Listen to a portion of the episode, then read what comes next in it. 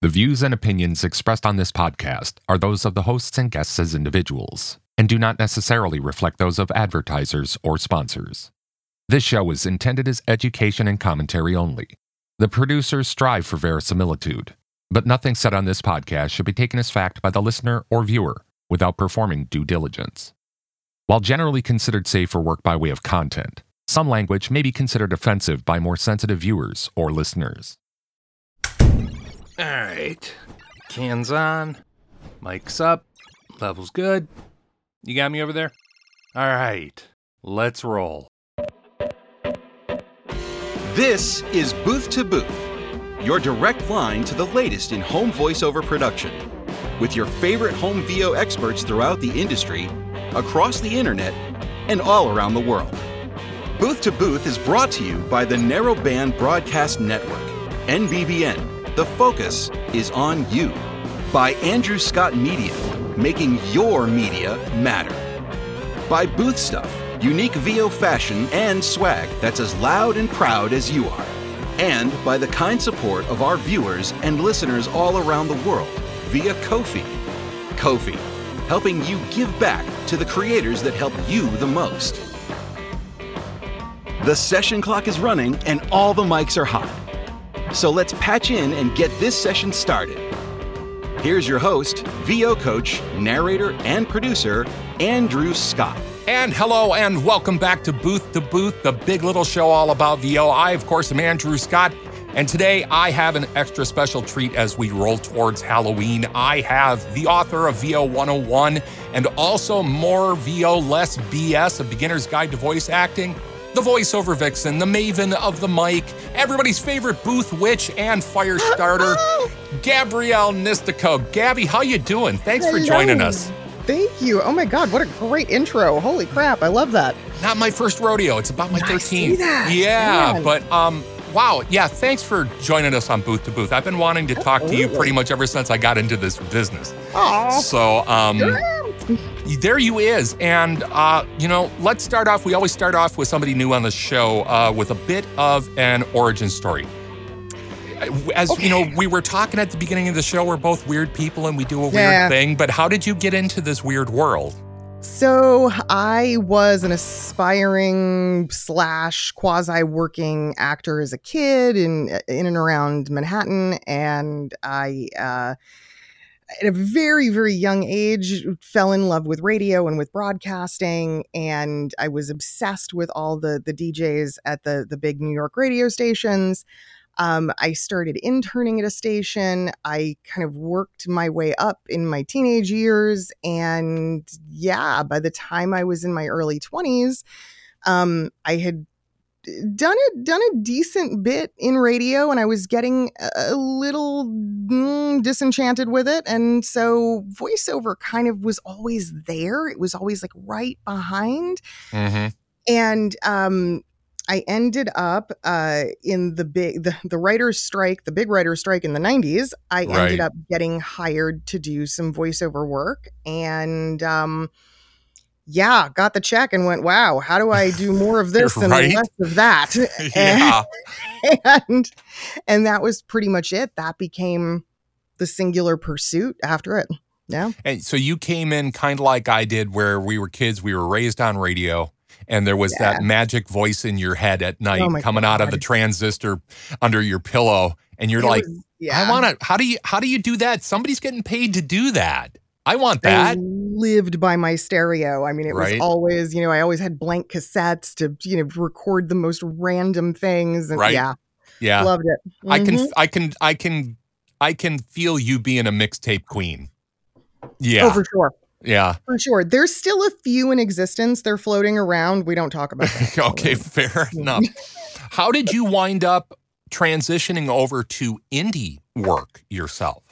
Um, so really, you know, I was so young and I didn't know what I didn't know. So I just was very tenacious and persistent and I kept knocking on doors and I kept talking to people and I probably made an ass out of myself more times than I could count. Sometimes it gets um, the job done. Right. Yeah. and I and I just sort of kept at it and in in and again, yeah, like like everybody else, I had the ups and downs, the discouraging moments, the, you know, what what, what am I doing? And you know, but um I started to, I think, eh, really the smartest thing that I ever did in relation to this industry is that I started to realize I have to learn the back end. I have to learn, you know, how it all comes to pass. And so I started doing part time gigs at recording studios and uh, ad agencies and as a copywriter and kind of, you know, taking those parallel skills and those related areas and and just understanding it more, um, just having practical knowledge, and that really is is sort of what catapulted me forward because I was able to look at copy differently. I was able to look at the the post production process, even just the the live recording process, totally differently than a lot of people were. And I think you know that's something that I try to reinforce to people a lot. That for one reason or another, I think is kind of unpopular, and that is I found in my decade plus as full time and 30 plus years on and off, um, the people who are most successful, independently successful in this business, are people who have deep institutional knowledge of the back end stuff yeah, and yeah. are we're Jackson Jills of all trades. The more you know about the mechanics of how does a voiceover go yeah. from somebody's need and idea to mm-hmm. a recording, that gives you such an edge yeah. You, you have so much more capacity to make something happen. Absolutely. Absolutely. I wouldn't trade any of that for anything. Um, I even went so far, I worked at one point at uh, Muzak, which is the company that literally sure. the original elevator music people. You bet. If I and, if I can pull it off in post, I'll have some playing underneath. Yeah, right there now. you go. Yeah, you know. Uh, you know, I worked there for a while, and and um, I remember when I worked with them, they approached a couple of staff members and said, "Hey, we've we've got this opportunity to send some people to go to the radio ranch out in California." And I was like, "Yes!" Right. so you know, yeah, over your shoulder on the way out the door. Yeah. yeah, yeah. I was like, "Oh, Dick Orkin? Okay, yeah." Mm-hmm. Um, so it was that. It was just really being a geek about the industry, and, and yeah. I tell people it all the time. I'm like, if you're not willing to geek out on this, don't do it. Don't. It's and, not worth it. And I find, and I'm glad you used the, the, the it's not a pejorative, kids. Uh, geek, be proud. Um, Absolutely. Where it's so easy to be a geek or a nerd about our technology in this business, our microphones, yes. our interfaces, all this stuff. I'm with you. I want to be a nerd about the deep esoteria of what we do. That's why yes. the the first the first four chapters of my book uh, is is talking about where where this industry came from. Who are mm-hmm. we attached to? Who are the you know Gary Owens from Laugh-In, right? Or you know, of course, Don LaFontaine, all those big names. The, yeah. Don Pardo, those that's where our industry was born. And if you mm-hmm. don't understand just a little bit of it and how those things work and how those people grew up to be what we are, and now we wind up, you know, getting from them one hen, two ducks, three squawking geese, kind of there is a benefit to a history and knowing Absolutely. those weird things and nerding out on those and and not just the history but the current right what's what's trending in advertising what's going on with the socials what's happening with trades what's happening inside of streaming platforms all of those things are so essential to our ongoing longevity um, it really is an industry that it's evolve or die Yes. And I and I've seen many, many voice actors over my years fail to evolve. And not and, only that, they're good talent. They were good on the mic. They did good reads, mm-hmm. but they mm-hmm. did not go deep enough into the other things that happen outside of the booth. Or they just failed to embrace, yeah, the new new everything, right? New technology, new new um, new demands and that's that's really a huge problem i mean any business owner will tell you the only way to survive is to constantly adapt so yeah, uh, yep. we're no different no we're not speaking of um what are you seeing right now in the market with the you know the advent of generative AI, which Mhm, you know all mhm. us all us VO educators are kind of tired of talking about, but we have to. Um, you know what what impact are you seeing in your business, in your flow uh, right now that's going on as we you know end twenty three? genuinely nothing. Um, yeah, Interesting. not a not a single, not even a uh like a like a yeah nothing, because what I've said kind of from the beginning, and I'm I'm gonna stand by it still until I I have a reason not to. AI is gonna wipe out a lot of the cheap corporate one and done fast presentation work Yeah, that the, right co- the, the compliance bullshit that yeah. exactly. That right now, where's it being posted? Fiverr and Upwork. Mhm. And you know, it's the it's the less desirable platforms, the less desirable work anyway. Now, Mhm. what I believe as a result of that is there's going to be a purge. And we've seen this before. I remember this very vividly in uh, between 06 and 08 when the market crash happened Mhm. there was a mass exodus where we we just kind of woke up one day and went cool. There's many thousands of you guys in the novice category or the very beginner category who are gone. Yeah. and we're going to see that again. And so i think the people who are the hobbyist voice actors the ones who are trying to do it on the side or you know that kind of thing they're going to disappear. And um, the people who are just reliant on you know a nice voice that's going to go away. Ai is going to take over a lot of that. But the things that still require heart emotion connection uh, you know things that have been written by a professional copywriter they are still going to need us. Yeah.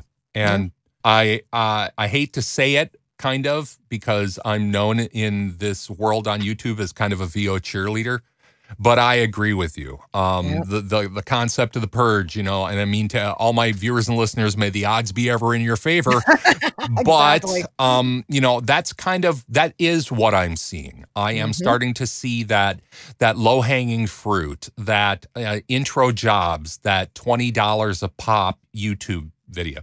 Those are going to start to go away. But what we're seeing now is, like you, I believe that this is we're headed into the great winnowing, and the ones that are going to survive are those who take this pursuit as not only a craft but as an art form and you Yes. lean on your art you lean on your artistry you lean on your ability to do everything that that ai can't do and the one thing ai will never be able to do is have a spirit or a soul or whatever kind of woo woo you want to put inside us meat bags hmm it's Uh, just going to be that way I think so. I really do. And and you know, yes, it's going to be a it, we're going to see a sort of reverting right back to the artistry, back to the acting, back to the need for a much deeper skill set rather than just hey, I have this studio and I speak really well and I read really well. yeah i talk That's- goodly Yeah. that's not going to be enough. No. that begs the uncomfortable question I enjoy uncomfortable right questions, exactly let's get uncomfortable together Yeah, absolutely. if uh if somebody asked you right now if they Mm. came to you and said gabby is it a good time to get into this business i've got the equipment i've got the time i've got the inclination i'm willing to do what it takes they say would you advise somebody to roll the dice and try to get into this industry right now I will never dissuade somebody who checks all the boxes that you just mentioned, ever. mm-hmm. My one caveat, however, is what do you bring to the table that is unique or different? Because, like, again, business mind first, competitive analysis, right? If there are already 5,000 of you out there vocally, if you have a very similar voice print to a slew of other people, maybe not. right Maybe now is not the time. Um, but if you can find where you bring something unique, something interesting, um, something that's a little bit different, absolutely. You know, and this is the time for it, right? We're only going to see more and more demand for accented speakers, foreign speakers, for um, various ethnicities and ethnic groups. We're going to see more and more requests for non-binary talent. We're going to see, you know, and and this is going to be this really cool expansion um, of the industry in in in diversity where and we've already kind of seen it it's already started obviously but uh i've been saying for the better part of a decade that you know the typical 40 year old white guy doesn't really Yeah. have as much of a stronghold on this industry as he used to I agree entirely. Um, you like guys like you yeah that category that was the majority when i got started that's all there was it was just Sure. a sea of 40 year old white men Yep. you know and now uh, everybody's kind of like uh, well yeah, we that's have- so 1992. yeah, really? we have enough of you yeah, yeah, and So- i and i do and i feel that you know i am i i couch myself as an everyman. I am not some sonorous fantastic voice. I'm not a big voice guy. Um i you know where where i make my bread and butter is with my authenticity. Being an authentic voice that's got acting training and understands flow and modulation and intonation and putting a little spin on just one syllable things like that Yeah, just What I've been- yeah, able what to I've been- sound like a human that you would uh, meet at a at a you know a mutual acquaintance with friends or that you'd have a beer with or that you'd you know sit down and go to a movie with somebody that just comes across as very relatable and very genuine I am just I I sell myself as just that guy. Not not stereotyped, but very accessible. And that is something that I I agree with you. I think that's going to become special. What I've been telling people is you're you're right. 10 years ago, 15 years ago when indie VO at home really kind of blew up. Um, there were- there was more work for the traditional kind of announcery stuff that I used to do. That really at the millennium started dying away. You know, I mean, my watermark for that uh, is always um, the when Sprint started with the "Do you hear me now?" pin drop thing. hmm We suddenly shifted over shortly after the millennium to a very common conversational read, and I mean, for the better, I would argue. I think it's great that you bring up Sprint because something I find myself telling people all the time is look at what the cell phone providers are doing. Hmm Look at what the insurance companies are doing, right? So if you if we can kind of lump right now um, State Farm and uh, AT&T and T-Mobile i- into this little ball where if you start assessing their actors, their on-camera actors and their voice actors, that's the that's it. The the the um, connective thread is that they're just so damn approachable and Yeah. easygoing, right? Jake from State Farm is a hero. Like Right? you know, people love him. Flo from Progressive, right? There's a reason these characters now have such longevity. Yeah. Um, and we don't see that going anywhere. In fact, companies are trying to figure out how to create more of them Yeah. to do a similar thing. And that is the thing that is becoming the hook. That is the thing that is becoming uh, the the difference maker. What I've been telling people now is, you know, back when we started, when we got into this, a lot of it was, I can do that too. You know, you hear Mhm. somebody and you go, I can do that too. I can do that too. Now has to be replaced with, I can do this and you can't. Somebody else can't. Not necessarily by way of niche, but approach. Yeah. Why do I sound different from anybody else? Why do I sound? Why do you want to hire me with a with a with a uh, a you know a Focusrite setup and uh, a three hundred dollar mic versus somebody talking into a four sixteen that's been doing this longer than I am? Because I, I- am approachable. I am different. I sound unique. That's such a great way to look at it. I, yeah, gold star for that one. Hell oh, yeah. thank you. Hey, Yeah, all let's- let's- Let's, bullet that. Woo. Let's tweet that. Let's, Right. you know, yeah. and that- and, and that's where we got to go and i think it holds hands with this artificial intelligence phenomena that we're experiencing right now where now we have to. I've got this analogy, and my viewers and listeners are probably sick of hearing this, but it works. So guess what? It's back. Um, you know, when when you and I were kids, and we were buying pickles, or our mom and dad were buying pickles, we had a, an embarrassment of pickle choices. Come the '90s, we now were pared down to like three: Vlasic and you know a, a couple others. But then towards the millennium, you go to a farmer's market and there's some dirty old hippie sitting there going, try my artisan pickle. And you try it and it's much better. And the guy wants $5 for a jar instead of $1 for a Mhm. jar. He Yes. is going back and selling you something unique. It's a unique experience, it's a unique taste. What we need to do in our industry up against artificial intelligence is find that angle that says, but I'm doing this. My humanity is the thing that makes this better. Tis bespoke. Very And good. Yes. Yes. And it, it does. It makes a huge difference.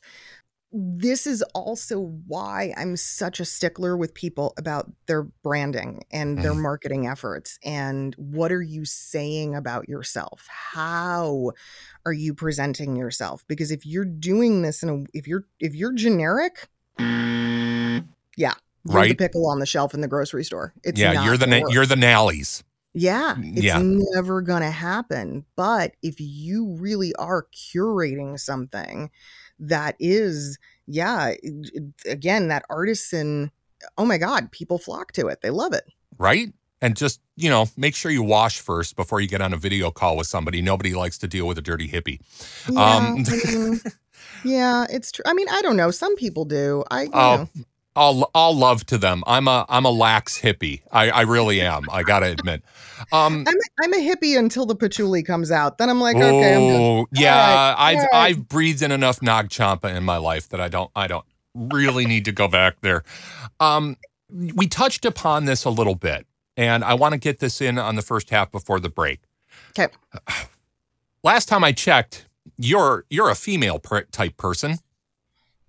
I Um, believe so. Yes. right Yes. yeah exactly we need to do some kind of check here um what are the what are uh, you know uh, again we were talking that this was a male dominated industry Uh, if we're being fair and honest it probably still is a male dominated dominated industry what are some of the unique experiences of being a female self-identified female Mm. in home VO today or VO overall, but I'm really kind of talking about, you know, what we do in our little booths. What are, what are some of the things that some dumb for lack of a better way of saying it, testosterone laden person like me, what do I not know about your experience as a VO professional? Uh, okay. So. We got all the time in the world. I can make this a three part episode if we need to. I think the first thing, the thing that I, I encounter more than anything, is that when people find out I'm a voice actress, they immediately, and I know this counts for men as well. We all sort of see this to an extent. They they, you know, immediately, what kind of voices do you do? And what kind of goofy stuff do you do? But when I look at them and I say, yeah, that's not really me. I don't I don't do a lot of goofy silly. People hire me because they want a brand voice or a message that is serious and genuine and and, and relatable. And people sort of cock a head to that. They're like, what do you what do you mean? Because they still expect that it's going to be a man to present serious information. They don't think, yeah, they don't think you have the ability to bring weight Right. to what you're saying. yeah. it's gonna- Gravitas, whatever you want to call yeah, it. Yeah. exa- they always Mhm. expect that you're going to wind up doing you know oh you do you do a powerpuff girl you know kind of yeah, or it's going to be either something really cutesy um or you know it's what i would classify as like a hard sell over the top you know um, Right. type of commercial presentation and I- and I'm ott kind of hype "Mm." thing yeah Yeah. do you get Um, do you get anything by way of business interaction is there are there landmines there the i think the the ones that i've experienced and i'm going to tread carefully here Hmm. it's on the tech side Mm, Um, I have been mansplained things about my studio more times than I can Oof. count. Yeah. and I'm just sort of like, okay, all right. I've been I've been I've been running this since before you were born. Right. Thank you. Yeah. that. I needed I needed to know that, Mister. You know, twenty year old Right. Full Sail graduate. Yeah. Um, eh, so that and that still happens. That still happens even with clients that I've had for many years. You know, if they're I don't know, uh, just yesterday, right? There was a huge Source Connect outage Mhm, Yeah. that affected a lot of us. hmm and that's a rarity. Like that doesn't happen. No, there. That's very a pretty bulletproof platform. yeah.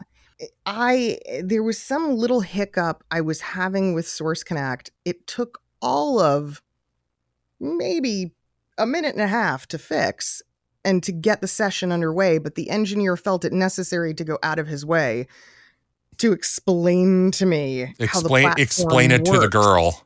Yeah. And I'm like, what in the hell Ah. is happening here? Um, so yes, I, I feel like there's a lot of that. Um, I also see where we do have a lack of women in the engineering chair, in the editing and post production chair. It's Hmm. getting a little bit better, Yeah. but I mean, it's kind of like when I was a- producer, I was a unicorn right.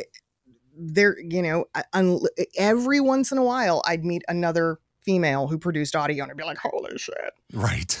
um we're there's more of us for certain but and this is again across the board processing um how the voice is handled what the end result sounds like.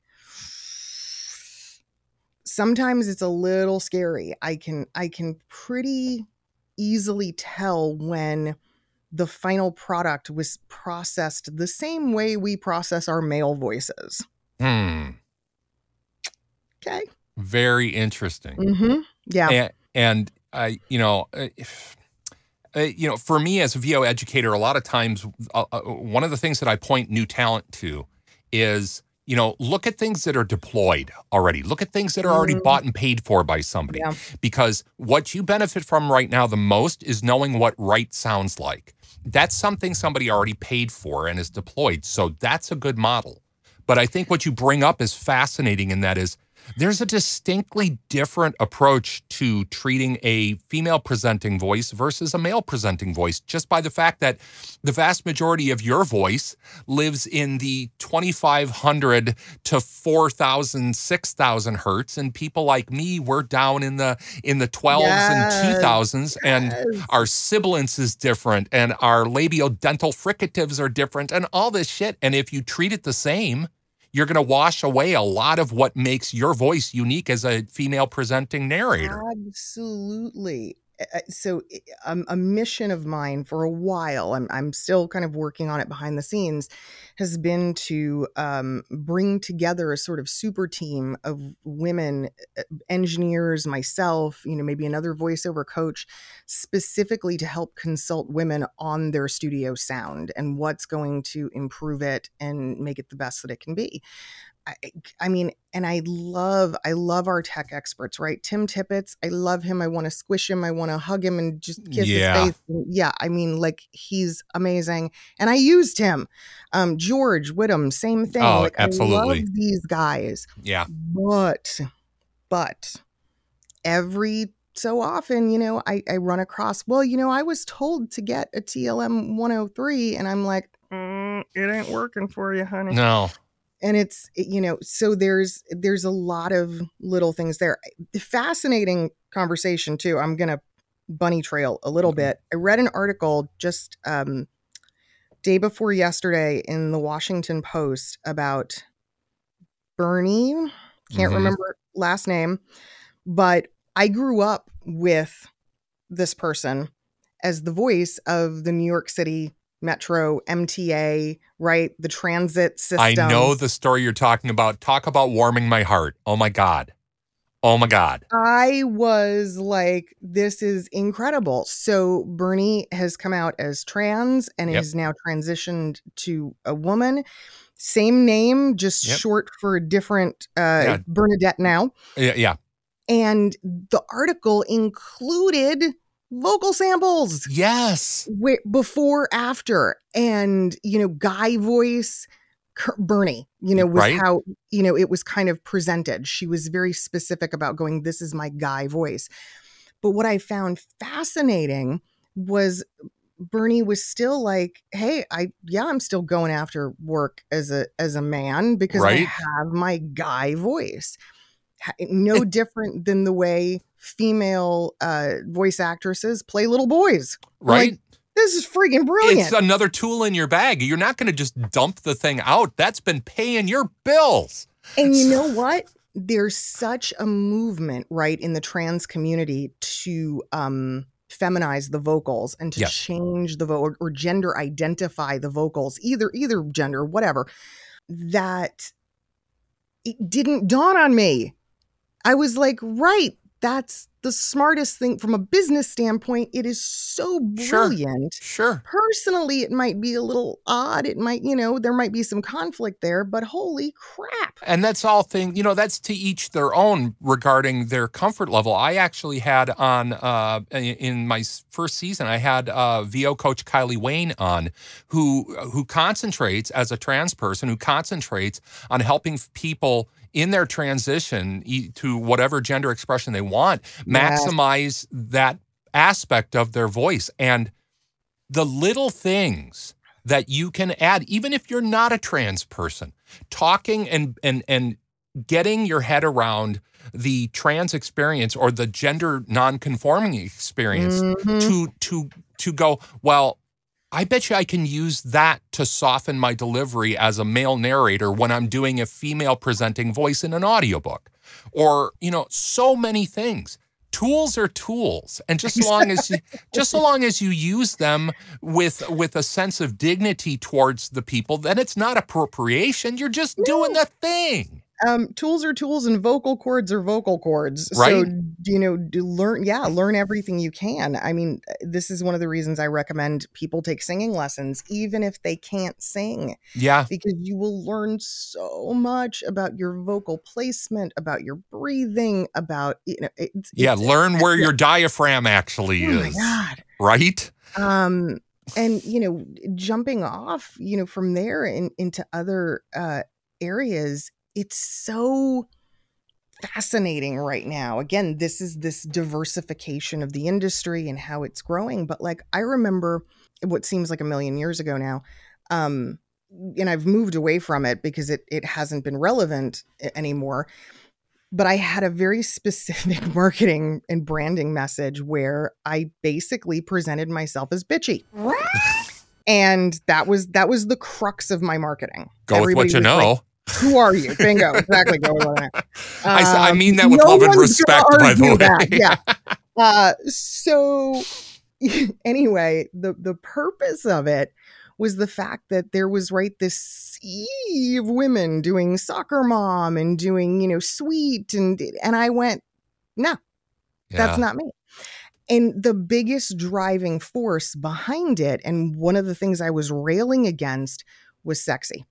I didn't want to do the stereotypical radio sexy read. I was I was just over it. And I still Sure. had to do it for some of my imaging stations.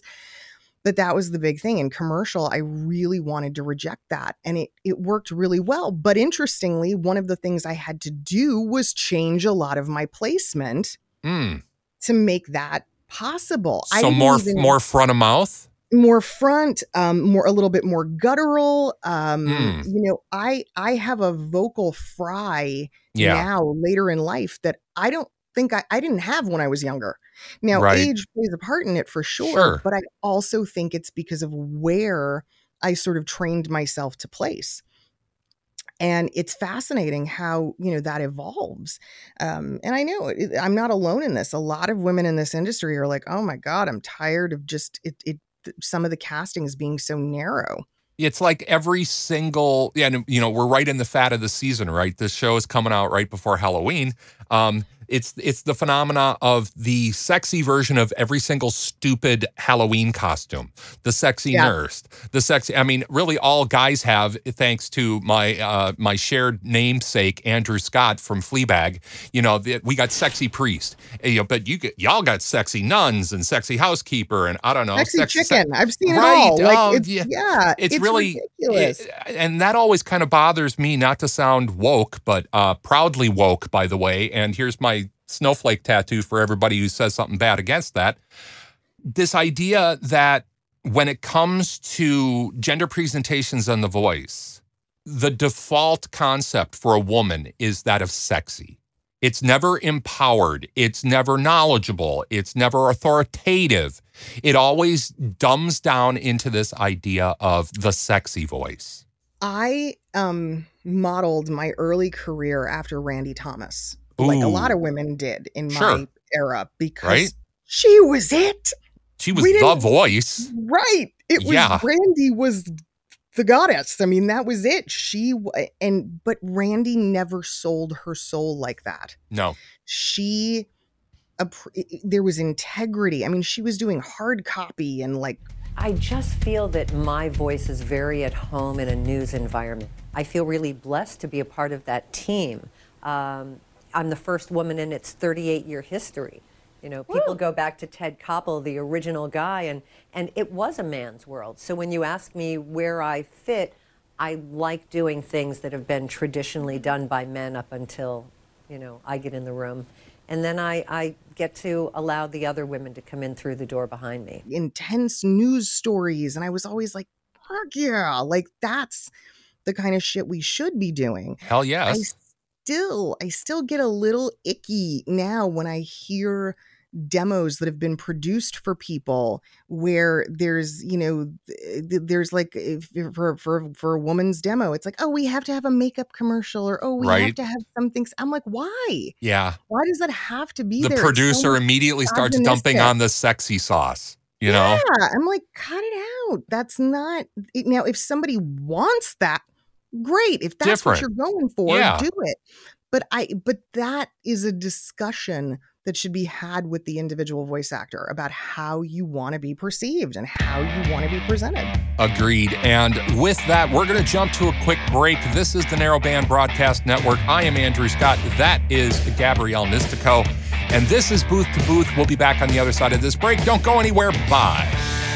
Booth to Booth is brought to you in part by Boothstuff.com, the home of the world's most unique VO casual fashion and swag. You know, this thing that we do is pretty unique. So, slap on a Booth Stuff t shirt that tells the world, or, you know, your cat, that being in a tiny room by yourself is where you truly belong. Shirts, hats, pants, mugs, and more. Well, not a lot more. Actually, that's pretty much it, anyway. Booth Stuff is the one and only home for VO centric swag that lets the world know what you do with that mouth of yours. So, head on over to boothstuff.com and get something that shows the world who you are and what you love to do. Boothstuff.com. Loud and proud.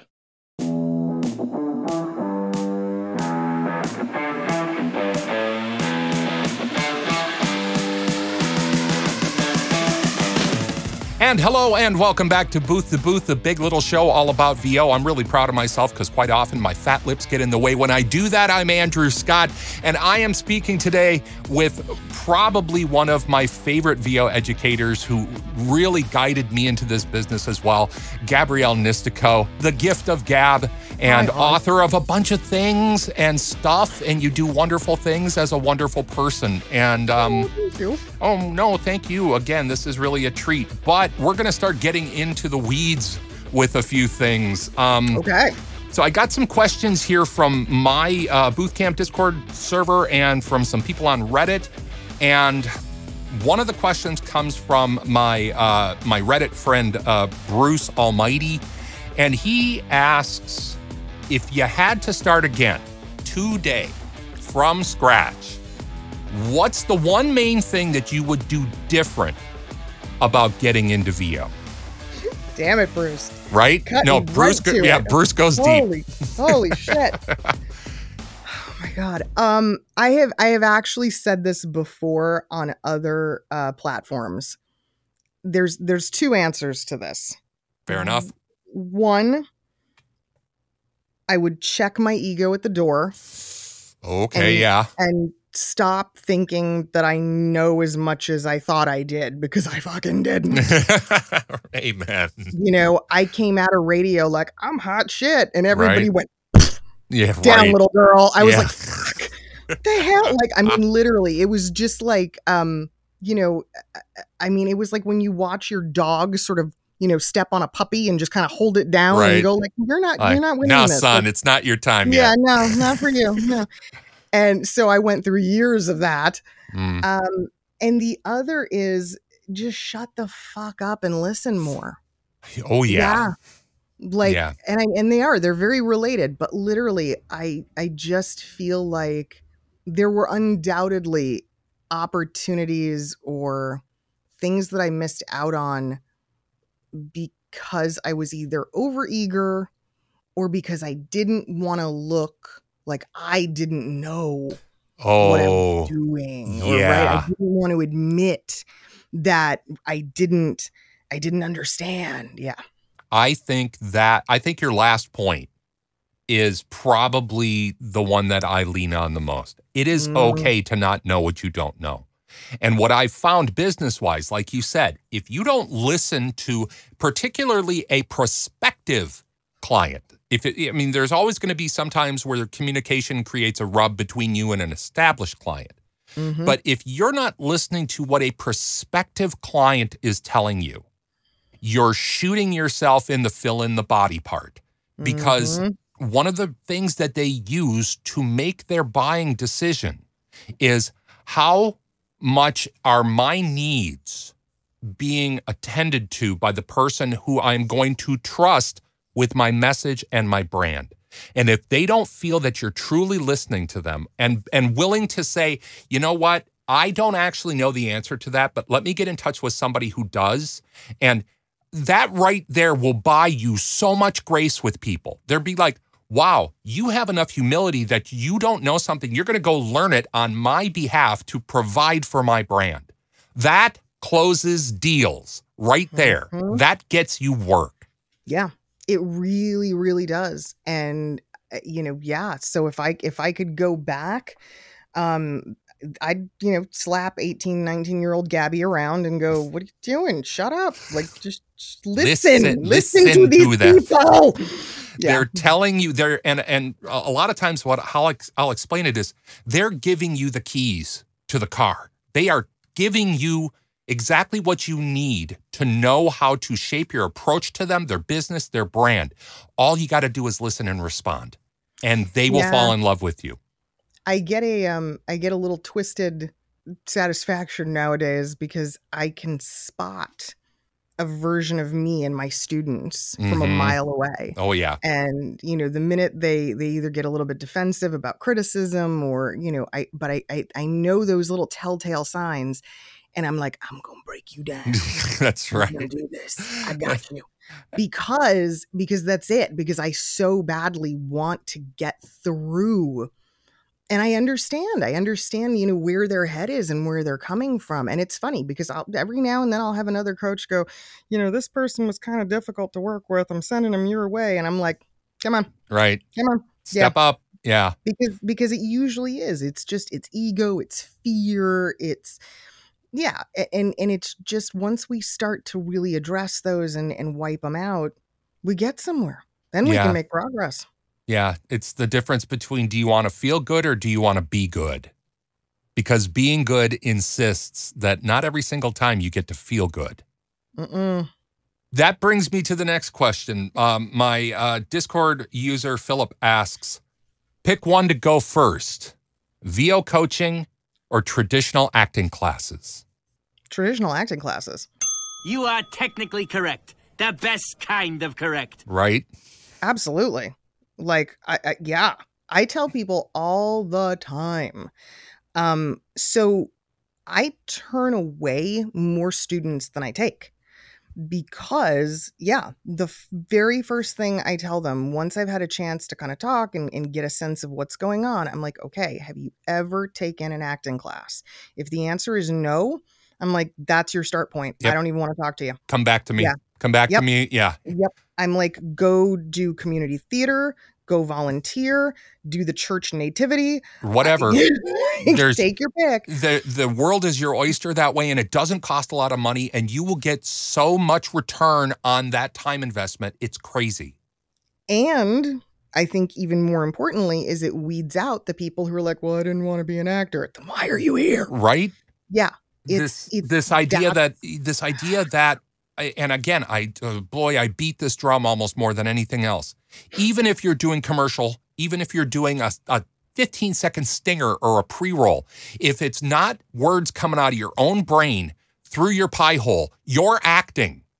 You are acting. Us commercial uh, you know Mhm. over the top guys we're acting. Everybody's acting. Everybody. so if you don't have some foundation there or some experience about that, you are missing out a huge slice of the pie that makes you valuable as a talent. completely and i and i i you know i always what you just said and and knowing that we have that in common that's how i um determine what coaches i align with and who i consider to be an ally and a friend in that mission to help the next generation it is the people who go yeah have you taken an acting class yet no okay bye bye bye Right. you come back to me. I might hear Mhm. from you in six months or three years or never, but that's fine because I don't want your money until you know what the hell, at least something more than what you know now.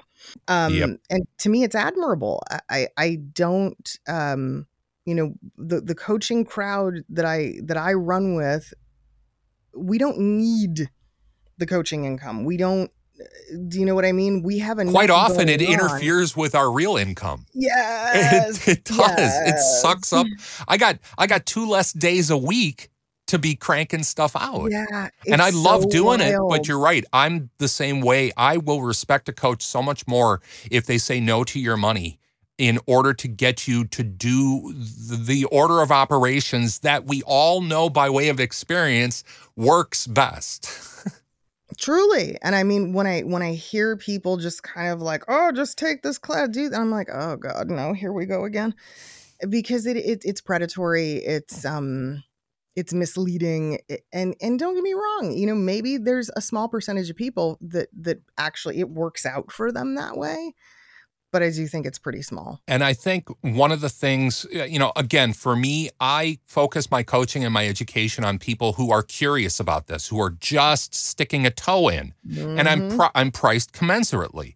But one of the things that I often tell people, aside from the fact when I do my interviews with them, I was like, I make you absolutely no promises, and if any voiceover coach promises you anything other than a smile, run from them.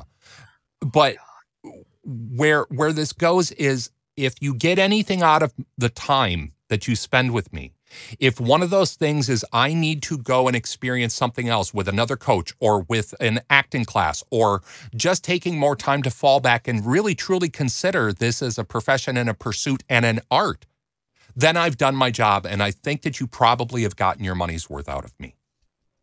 Yes. I would much rather people try and go, it's not for me, or try mm-hmm. and go, you know what, I need to do this first, rather than, okay, go get yourself uh, an AT 2040, uh, you know, wrap your wrap your bedroom in mattress toppers and, you know, learn the basis first. And the Yeah. basis of this, no matter what you're doing, even if you're narrating the rise and fall of the Roman Empire, volume 12, it's acting, it's delivery, it's connection.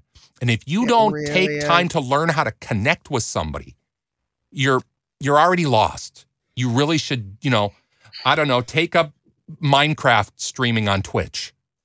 You know, It's- and I mean, I it's so say that with respect to all my Twitch friends. Okay, sorry. I know, but it's but it's so so true. It really is. It really is. And um yeah. There's there's so much better things that people could be doing with their time if they really I, here's the thing, and we all know this right now. Every single one of us, every coach, we're dealing with this in some way.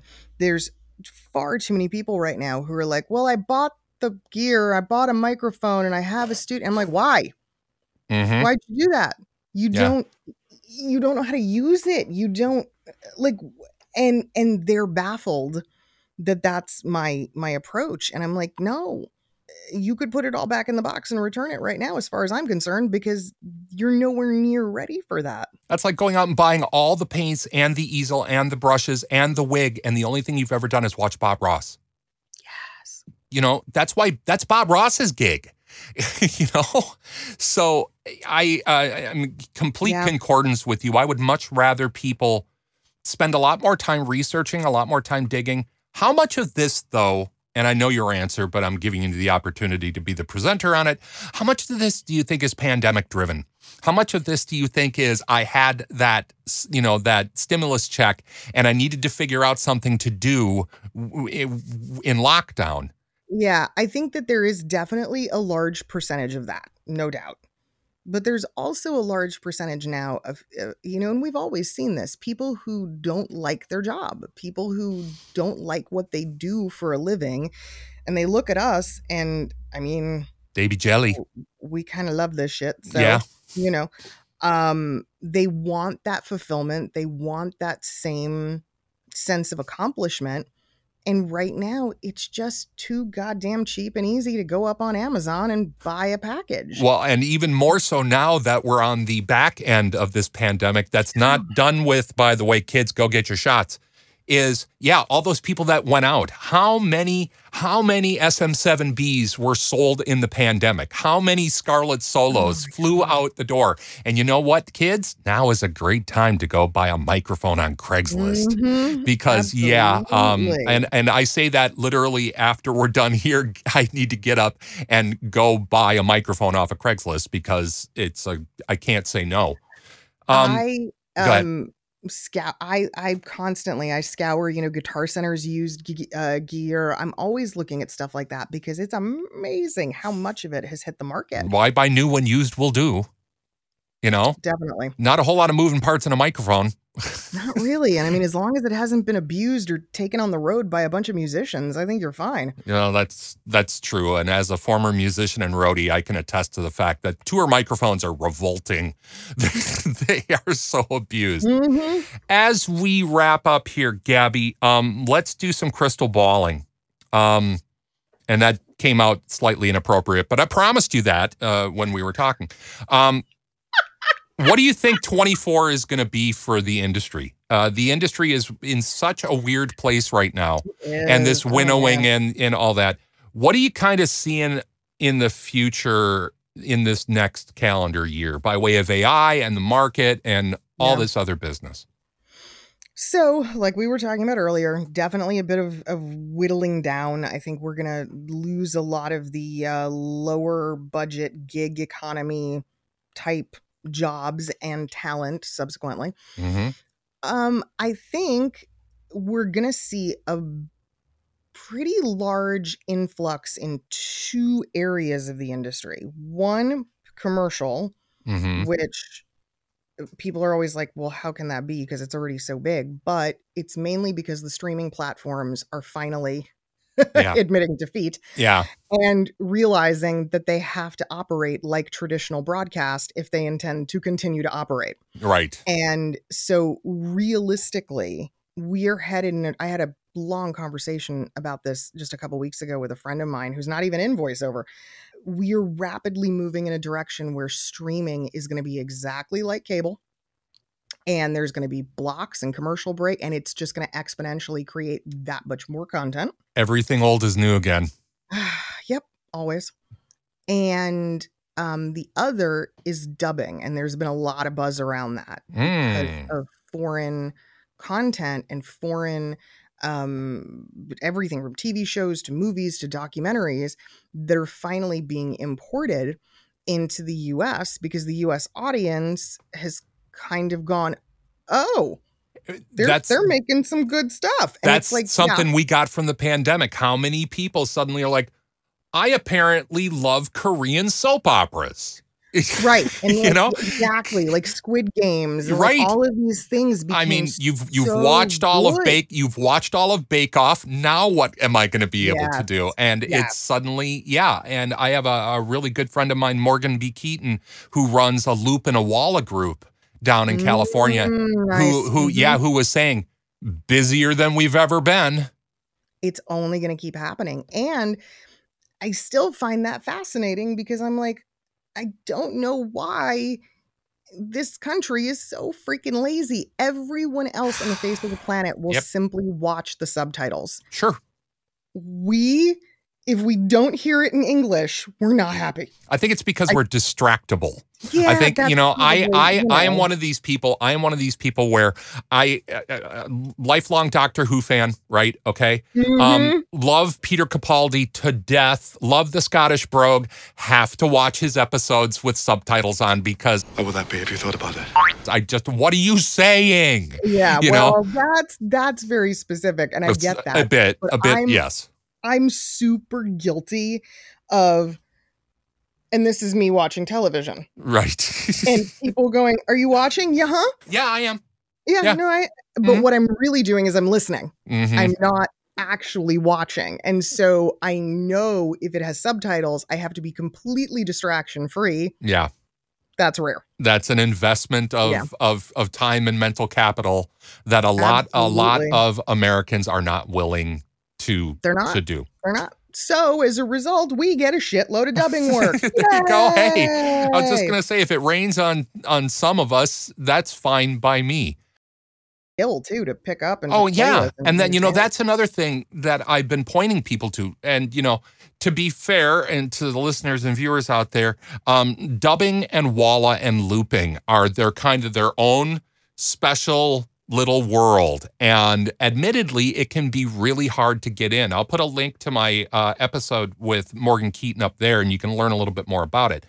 But here's another opportunity for for beginning VO interested people if you can get into a group like that even if you're dealing uh, like you know on um, casting call club and you get into a dubbing practice group with people that is a great way to cut teeth get some chops under you in in an adjacent field that starts giving you real world practice on something that you can market you know you don't need to own all the microphones if you go to a, a dubbing group or a looping group you're around two or three microphones and you just show up and essentially do what you're told and get the experience. Yeah, it's very It- true.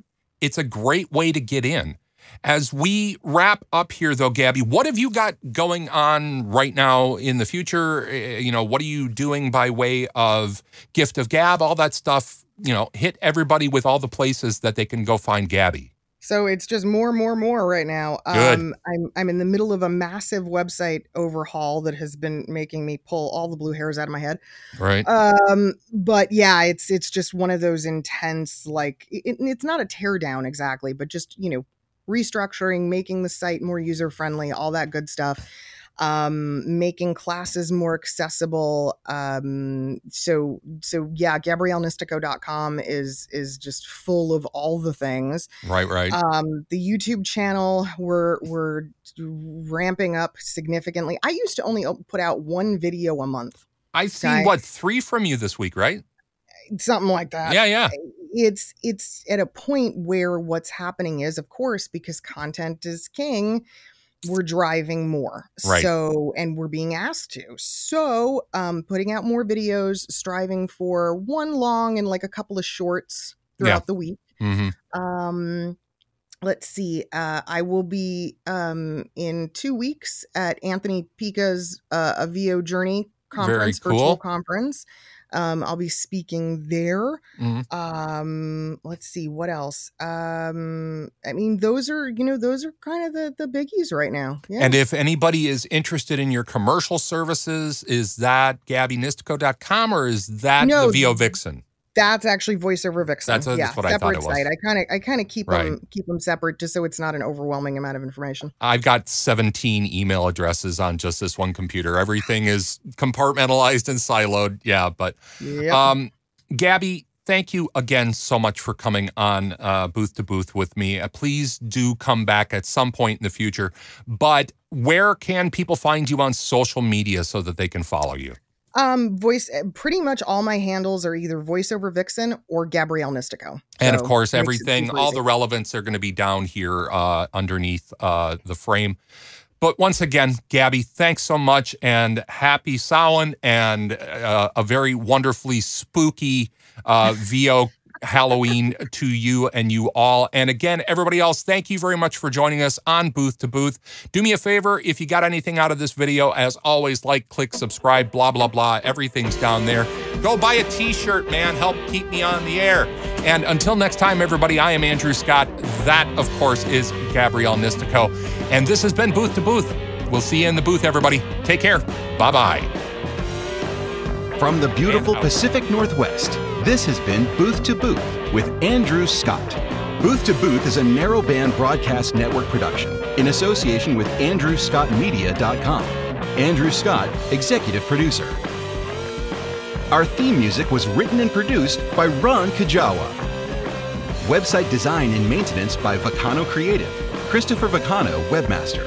Available at vacanocreative.com. Audio and video production by Andrew Scott. Available at andrewscottmedia.com. Got topic ideas, questions, or comments for the show? Email us at patchin at booth2booth.com or by simply clicking the link in the description.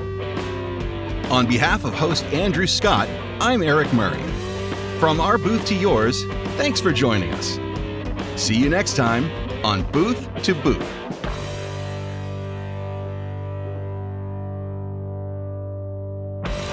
NBBN. The Narrowband Broadcast Network.